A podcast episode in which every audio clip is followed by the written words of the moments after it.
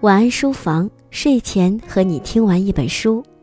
亲爱的朋友，你好，我是主播安宁，欢迎收听由喜马拉雅和静听书屋联合播出的晚安书房节目。今天要跟您分享的是由湖南少年儿童出版社出版的《心向凌晨四点的蓝》，作者关离，文章来自书评人穆清月。唯有放手，才能得到救赎。这是我读完《心向凌晨四点的蓝》脑海中闪过的一句话。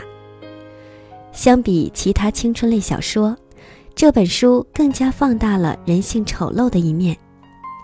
作者用了撕裂的方式，叙述了青春和成长里的嫉妒、怨恨、虚伪。《心向凌晨四点的蓝》故事主要围绕岳婷。谢静南、安琪、周曼琪的视角展开叙述。他们四个有着完全不同的个性和家庭环境。岳婷习惯小心翼翼地在人前隐藏自己的情绪，她怕别人看穿她的心思，想得到又从来不敢争取。谢静南和岳婷的性格刚好相反，他会向全世界宣布自己喜欢的人。会直接袒露自己的心声，但他其实也没那么坚强。和岳婷一样，拥有着不幸的家庭生活。安琪是一个敢于争取的人，他的心里同样藏着无法诉说的秘密，但他善于看穿别人的心思。周曼杰是四个人中家庭背景最好的，优越的生活条件。是大家心目中的女神。生活轨迹不相干的四个人相聚到一起，成为了朋友。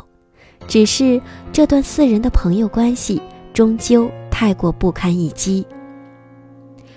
我们彼此伤害，也彼此喜欢；我们彼此叛离，也彼此依靠。封面上的这句话来形容这四个人的关系，最恰当不过了。他们彼此拥有过友情，又因为各自私欲彼此背叛。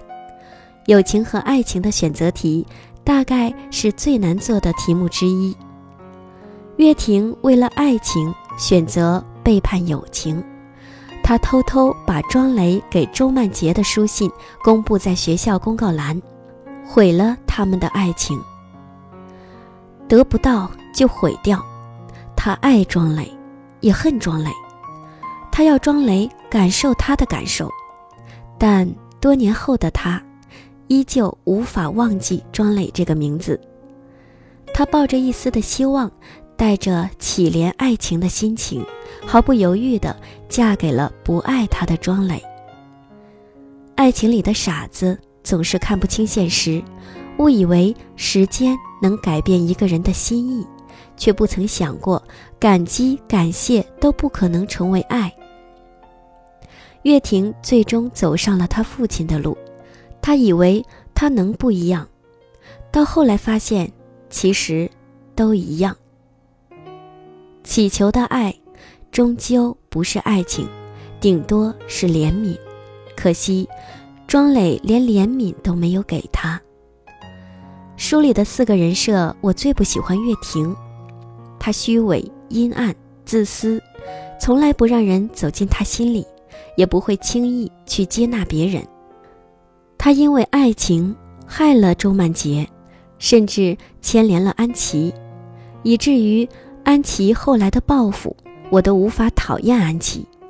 至少在书里，安琪从来都清楚自己想要什么，并且非常努力地去争取过。相比岳婷，我更喜欢谢静南的人设。同样是不幸的家庭，谢静南。依然相信爱情，并且奋力去奔、去爱、去表达。在爱情里，他懂得放手，分得清孰轻孰重，偶尔矫情，但不做作。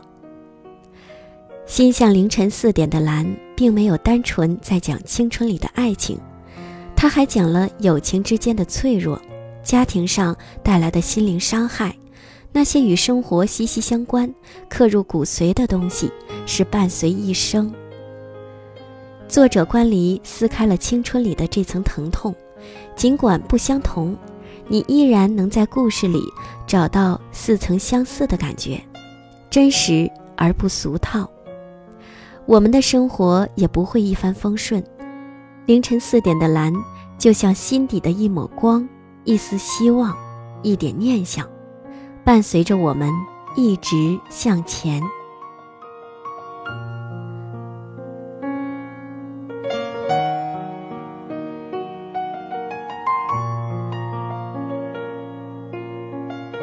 心向凌晨四点的蓝这本书，今天就和您分享到这里。